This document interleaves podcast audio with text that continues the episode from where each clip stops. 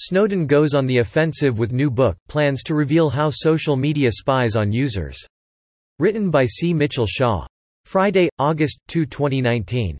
When Ed Snowden blew the whistle on blanket-like NSA surveillance in 2015, his name almost immediately became a household word. Some, like this writer, see him as a patriot and American hero.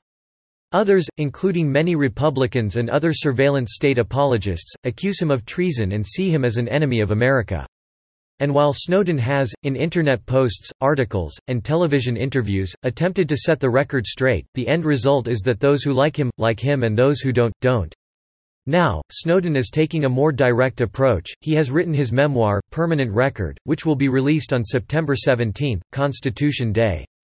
Permanent Record will be published by Metropolitan Books, an imprint of Henry Holt, which is itself a division of Macmillan Publishing. Metropolitan Books describes itself as being committed to publishing strong and unconventional points of view, controversial opinions, translations, and new voices. Macmillan's website says Permanent Record reveals for the first time the story of his life, including how he helped to build that surveillance system and what motivated him to try to bring it down. In his typically playful and understated style, Snowden announced his memoir in a tweet, writing, I wrote a book. pic.twitter.com slash Wedleman in the video accompanying that tweet, Snowden says, everything that we do now, lasts forever. Not because we want to remember, but because we're no longer allowed to forget. Helping to create that system is my greatest regret. The book will be released in 20 countries on September 17, and pre orders, available in the United States, UK, and Germany, are already showing that Permanent Record will likely be a bestseller right out of the gate. According to a release by Metropolitan Books, the book tells the story of a young man who helps to create NSA's system of mass surveillance, and then experiences the crisis of conscience that led him to try to bring it down. Macmillan CEO, John Sargent stated, Edward Snowden decided at the age of 29 to give up his entire future for the good of his country. He displayed enormous courage in doing so, and like him or not, his is an incredible American story. There is no doubt that the world is a better and more private place for his actions. Macmillan is enormously proud to publish Permanent Record, releasing the book on Constitution Day is apropos, given that everything about the surveillance state spying on American citizens is a violation of constitutionally protected rights, including those listed in the Third, Fourth, and Fifth Amendments. The violation of the Fourth and Fifth Amendments are the most obvious, if the government can, without a warrant, simply reach into your phone, computer, or other devices, and read, copy, and otherwise take your communications, notes, calendar appointments, etc., then the Fourth Amendment means nothing. Since you own that data and it is your property, then the government's ability to take it from you without due process is a clear violation of the Fifth Amendment. Add to that the salient fact that your private communications and notes can be used against you, causing you to, in essence, testify against yourself, and the violation is even worse.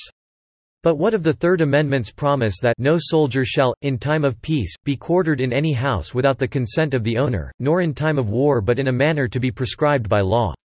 One of the purposes of that amendment's inclusion in the Bill of Rights was the fact that soldiers quartered in citizens' homes could be used to gather information on those citizens. What practical difference does it make whether the soldier is a human person or a robot? When the NSA or some other alphabet agency quarters a digital spy in your hard drive for the purpose of spying on you or restricting your ability to communicate, it may justly be seen as a violation of the Third Amendment's protection of your rights. Releasing the book on Constitution Day, which is the phrase used in the promotional video, is a deliberate statement that Snowden did what he did as an act of patriotism.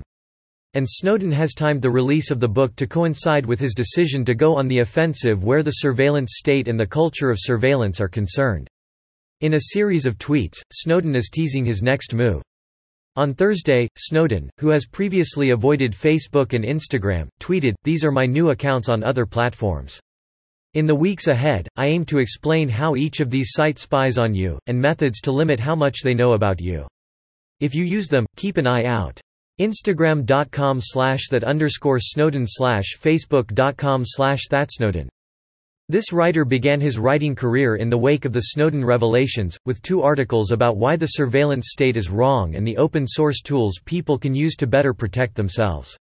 And while my writing has expanded to include a litany of topics related to liberty, I know that, in a very real sense, I owe my writing career to Ed Snowden. I, for one, look forward to both his book and the steps and tools he will share for protecting privacy.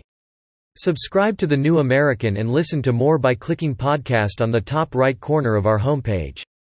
Also, please consider donating to help us push out more content for you, our listeners.